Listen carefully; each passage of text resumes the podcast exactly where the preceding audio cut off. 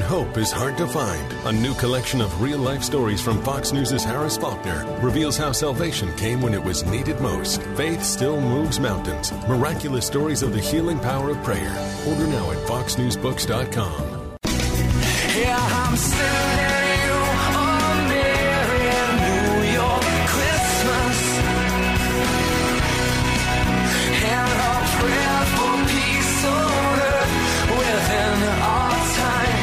happening in New York or across the globe, learn why it matters first on Kevin McCullough Radio. All right, Kevin McCullough, glad to have you with us. And uh, first week into the the big holiday season, uh, we are uh, what what to expect. Uh, you know, the last week was uh, shortened. Uh, in the trading session because of the holiday, and uh, there's lots of speculation about what this week means.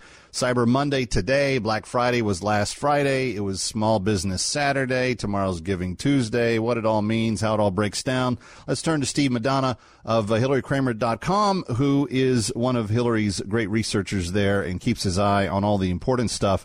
Uh, Steve, it's good to have you back. Um, what what are we learning from the uh, from the holiday shopping cycle uh, thus far? Are are we is it brisk enough to be healthy to to anticipate that this is going to be a really good boost for a lot of the companies that look to it to to produce that, or are we off to a less than uh, stellar start? I, I I think it's hard to tell for sure from the data we've seen so far. While sales were higher than last year, I think that's a large part because the the prices of goods are higher Okay. fr- from inflation. We saw that in the in the sales report last month from you know two pretty strong companies like Home Depot and Lowe's, where their unit sales, uh, their, their number of tickets declined, but price increases enable enabled them to report you know somewhat satisfactory sales and uh, uh, sales and earnings. Gotcha. Uh, you know, retail stocks have been hot recently. Uh, if you take a look at the uh, XRT ETF, it's you know up a good uh, 22% um, off its off its bottom. Whether that continues from here, eh, to me, is a little uncertain. The group's a little over over overbought here. Uh, you know, people are still working, and that and that and that's and that's a positive. Whether it's going to continue on for the rest of the Christmas season, or what those earnings are going to look like, I don't know. So I think it's still a lot of uncertainty. And after a recent rally, I'd be a little, I'd be a little cautious with retail stocks for the time being. Well, there's also a bunch of earnings that are going to come out this week. Uh, pe- people like Salesforce and TD Bank and Dollar General and Kroger and Ulta Beauty, among just some of them. Um, what what are we going to see in this? I mean, none of those are, you know. Uh, Apple or Microsoft or anything like that, but you know these these companies they they contribute to the economy. What what are we gonna what are we what do you anticipate uh, the significance will be? Probably for for the, overall market, probably not too uh, not too much for except for maybe maybe the possible uh, exception of Salesforce. People are taking a very close look at, at software stocks and you know you know you know finding problems seemingly anywhere they where they can. For the most part, I I, I think you know sort of like the other retail reports we've seen. Uh, I think they'll be okay. They'll benefit from price increases.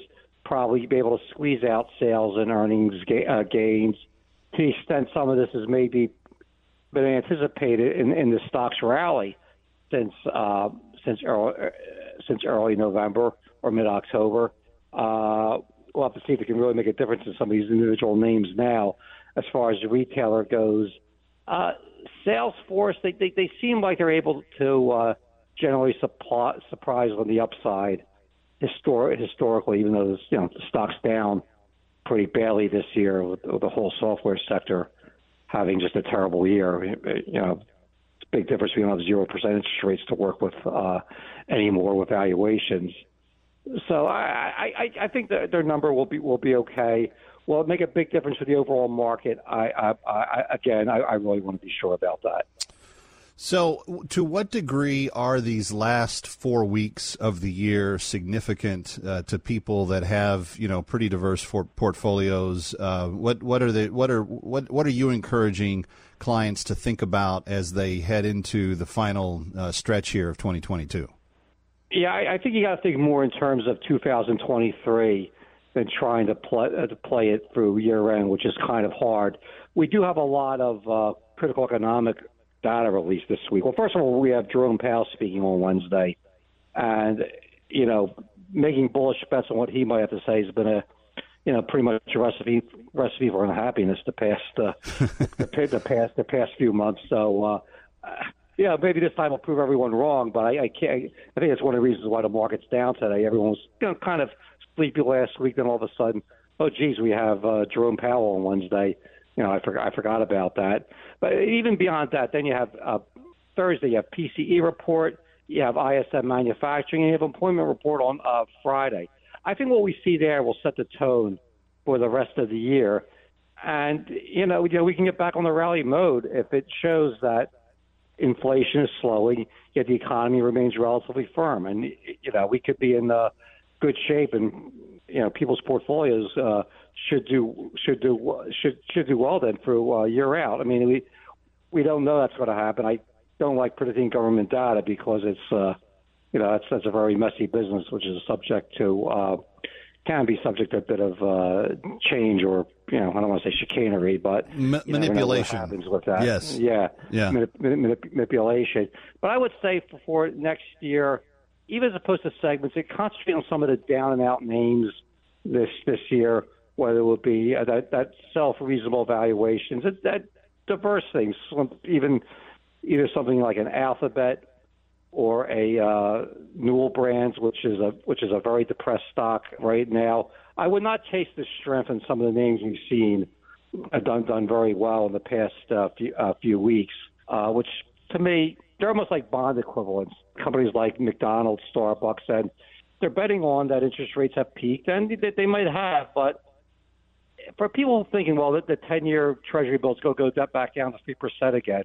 I, without the Fed helping a lot, you know, in terms of in terms of going back to QE, which is not going to happen.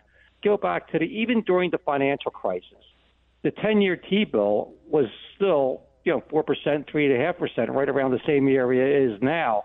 People who are looking for big declines in long-term rates, yeah, might be uh, might be disappointed here. Yeah. Well, Steve, we appreciate your insights, and uh, thanks for all you do at HilaryKramer.com as well. Uh, Steve uh, helps with the uh, two day trader and three digit trader uh, programs. And if you have not checked those out, go to hilarykramer.com and see for yourself what they consist of. But uh, I regularly uh, get uh, little updates from Steve on things to do with uh, the potential of what I'm investing in, and it has worked out very well. And I would strongly recommend. that you do that. go check it out. HilaryKramer.com. Hilary is spelled with one L, and K is the Kramer, not the C. HilaryKramer.com and check that out. Steve Madonna, appreciate it always. Well, thank you for the kind words, Kevin. You got it. Kevin McCullough coming right back. My final thought for the day next.